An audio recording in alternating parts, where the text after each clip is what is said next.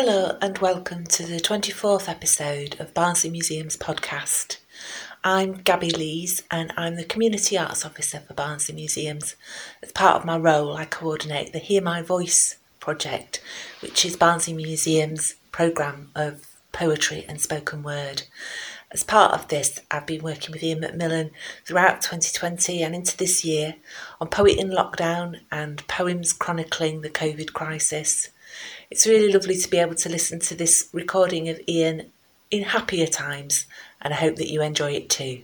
We lived at 108 Barnsley Road in Darfield, and I went to Low Valley County Primary School, which was just down the hill. And the big thing about that is that it, it, it's different to Barnsley because Barnsley was a town authority, but outside Barnsley, the villages outside Barnsley were West Riding County Council. So very different, totally different authority. And thank God, because the West Riding, which I talk about a lot, is my big inspiration, were run in those days, in the 60s, early 60s, by a, the chief education officer was a man called Sir Alec Clegg, who was legendary, who said that all children are creative. So in our school at Low Valley, like an arts centre, singing, dancing, drawing, making poems up, making stories up. Everything you did, you made. My wife used to be a West Riding teacher, and she would say, the thing was always sing it, write it, draw it, make a book about it. And, and it was just an amazing thing, and it was just, they encouraged me to be a writer. They said, you can be a writer, you can do this, Ian, you can do this. These teachers that I still see, uh, Mr. Moody lives down our street, Mrs. Roach, she's dead, and most of them are dead, Mrs. Stansfield, all these teachers, it's ordinary school, just an ordinary school. But we had string quartets that came, they were just peripatetic music teachers, and we had the West Riding Abstract Art van. I always talk about that. It came from Wakefield once every six months. Abstract art for the walls. You know, and, and so growing up in Darfield was just like a kind of idyll. It was just fantastic. I just loved it. I would, I'd still go down to, so I lived on Barnsley Road. My dad was into fishing. He liked going fishing. The thing was, because my mum and dad, they had this romantic thing. So two people from different parts of the country just meeting totally by chance. He could have written to somebody else, she could have written to somebody else, it might not have worked out. But, so it always meant that for me, Barnsley and this part of the world was somewhere special because it brought them together and my dad chose to live there. He could have lived anywhere, really. You know, he could have gone, he could have gone back to Scotland, there weren't much happening around here. My mum looking after her mother, but when she died, they could have done anything. But my dad chose to stay around here, so Barnsley always felt special. Barnsley Borough always felt special. So my school days were just like, as I said, just idyllic, just me and my mates. Uh, and it always seemed to be that it was like a place of myth and excitement to me. So like I'd walk down, I'd walk down Snape Hill with my mate Chris Allett and his mate, his brother David Allett, was now dead, and he'd point to Darfield Main Pit and he'd say, that's Blackpool Tower. You can see it through mist. And, I go, and we believed him. We did, and all Blackpool Tower. We've seen Blackpool Tower. I remember Low Valley County Primary School, they had these air raid shelters that were kind of centres of, I don't know what you call them, psychogeography these days, where they were, they were like, you think you could walk down and get somewhere. There's a tunnel from there to pit. You know, there never was. There's a tunnel from here to pit. You're going to pit. And, and what, what I remember is, I talk about this a lot, and it's true, is the landscape was so utterly dominated by the pit. Know, because we had Darfield Main, we had Houghton Main, the big, big Houghton Main, Dearne Valley Drift Mine, Mitchell's Main, Wombwell Main, Cortonwood, all the pits going that way, Manvers coking plant, setting fire to the sky every night. And it just felt like a constant thing that would never change. So I do talk a lot about, you know, I wrote this essay, Barnsley in the year 2000, this is when I'm at school, at juniors, Barnsley in the year 2000, and I put, we will all wear silver space suits and we'll have our snap in tablet form and we'll go to pit on a silver monorail because we thought that would never change. How wrong we were. You know, but the idea that, so it was, it was a time of like constant. Darfield was the place we went shopping. Uh, we went to barbers at Harry Holden's, with his, his wife was like a frustrated artist, Harry Holden, Mrs. Holden, and she'd paint these enormous murals on the wall of the barbers, the fantastic murals. And then she changed her mind and do another mural. And he had to take all stuff down. So they'd be like that. I remember the Taj Mahal, this amazing mural at Taj Mahal. but then in front of it like a mirror or like a thing with some scissors on it. Then when she, I want to do another one, so she takes stuff down and met this one. And it felt like you, you could get everything you wanted in Darfield because there was a bank, there was Morrison. Have you talked? Have anybody talked about Maurice and Fred's shop? Maurice and Fred were this unusual thing in the 50s, 60s, and 70s, an out gay cross-dressing couple, of whom there were very few in Barnsley, in any northern industrial town, in the 50s, 60s, and 70s. My mother remembers them, in her words, walking around Darfield like Barbara Cartland and Joanna Lumley, because, and they were both ex-military. Uh, so Maurice was born in Low Valley near Darfield in 1912, and he'd joined the, he worked at Pit, didn't like it, joined the army, quite like that, left there and went to work in service in hotels in the south where a lot of gay men went and the meet partners there. Fred, he met Fred down there. And then they had this shop in Darfield, which is now the Maurice Dobson Museum. The Maurice Dobson Memorial Museum is now in Darfield, where me and my wife volunteer. Jem will tell you all about it. But it's that were an amazing thing because they were part of the landscape. And I, I find it such a fantastic parable of tolerance here's these two men. They didn't always cross-dress, but my father-in-law, Herbert, who was a tough man who worked down Open Main, right, Maurice and Fred, they're all right. You know, it was this, this fantastic thing about tolerance, partly because they were hard men themselves, because they'd been in the army. So if you went in shop and anybody gave them any homophobic abuse, they'd just give them a crack.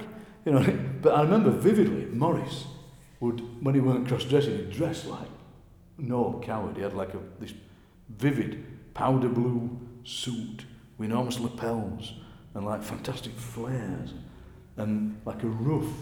And he used to smoke a cigarette in a holder. He had these big glasses like Dame Edna Everage. And Fred was more sober. He had a, he had a brown smock like a lot of workmen, like somebody out of Open All Hours.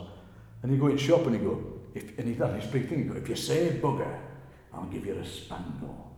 and Fred would go, don't say that? Then he had this parrot that swore, bugger off, bugger off bugger off the lot of you. And it, it was like, it was amazing. And, but it just felt so normal. It felt absolutely normal. When uh, the sad story is that Fred, Fred, we always thought Maurice would die first because he was the older one. Fred died. Maurice was heartbroken. Meanwhile, Fred, Fred, Maurice has got religion. He's become a friend of Jesus. So, not knowing that Jesus, or not knowing that organised religion is not a great friend of the gay community often. So, then Maurice decides, um, he, he was rich, he said, I'm going to give money to the church to have a Fred memorial stained glass window in the church. And the church, to their eternal disgrace, said no. So Maurice, the story goes, then said, right, when I go, my house is going to become a museum, which the council can look after. But in the the council couldn't really take it on. But then Darfield Immunity Society did. So now it's the Maurice Dobson Memorial Heritage Museum. You have to come along sometime. It's a fantastic museum. And then Dearne Valley Landscape Partnership got a bit of money to do a one-man show about Maurice with a local actor called Simon Carr. And he played the part of Maurice, and it was beautiful to see people who remembered Maurice coming into the shop. And Simon, but afterwards I said, did you enjoy that? And they're all going, it were, were quite good, but Maurice was not as tall as that. And you're going, well, he was an actor. Then I got married in 1979, and me and my wife lived down Low Valley, between Darfield and Wombwell, which was interesting because that was where her family were from. So it was that thing of going full circle.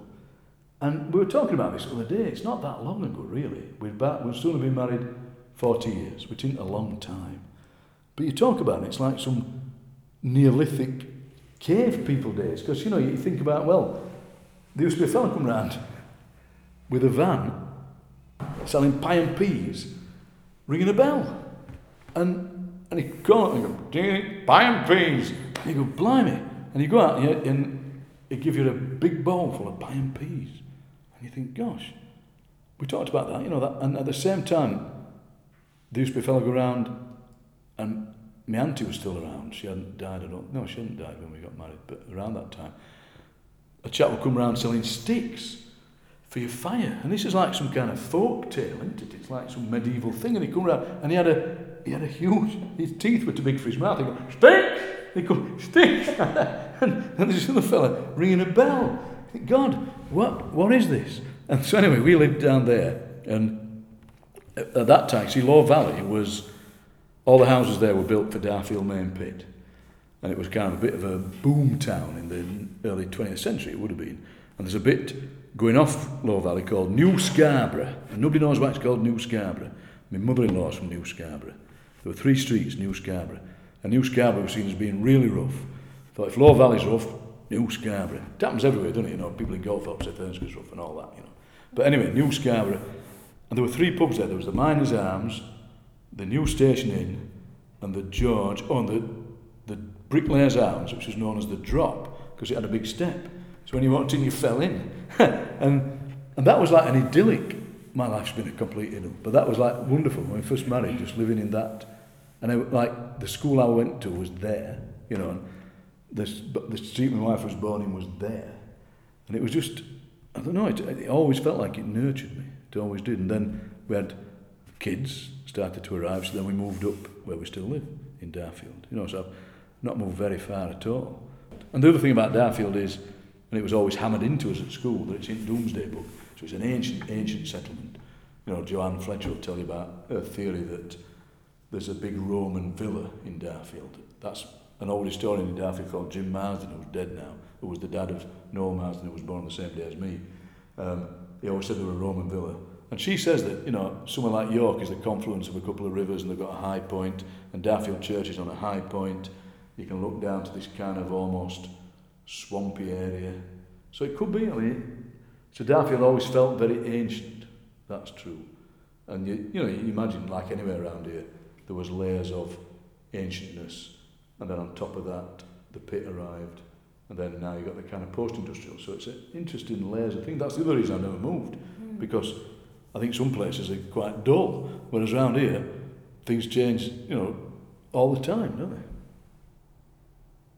Probably I'm rambling on you. Not at all. Uh, did you feel that as a child? You mentioned like this this idyll and the landscape with well, it felt it felt.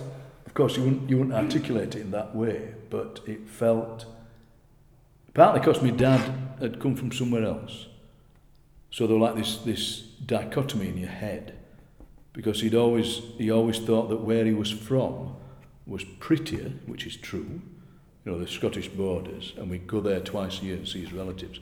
But somehow he always, we always thought that he always said that here was kind of more important because things were being made and dug out at ground here. But also it just felt, you know, he didn't articulate it in this way, but it felt mystical. It felt like it were full of stories. It felt like it were ancient and modern at the same time. You know, it felt like in Darfield there's this um, legend of the Valley Ghost, the Valley Ghost. And it's like this, it's a paradise, all rubbish of course, but there's this, down Low Valley, this legend of the Valley Ghost who come like a knocker up, come knocking on your door. And stuff like that, and you kind of believed it. You know, the Valley Ghost, there, there used to be a poet in Darfield called Jimmy McHale. As, is, there's a lot of McHales in Darfield, and Jimmy was a gentle fella who wrote poems.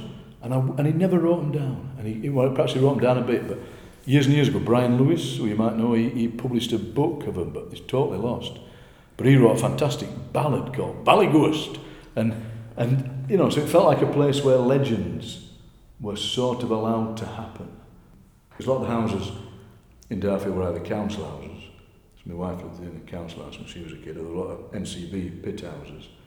There was a quite interesting big house on Barnsley Road called the Nurses' Home that was built by a kind of philanthropic, uh, probably the Squire Taylor, self-styled from the big house, for a nurse to live in. This is pre-NHS, pre all that. So it's quite a big house, built in 1913.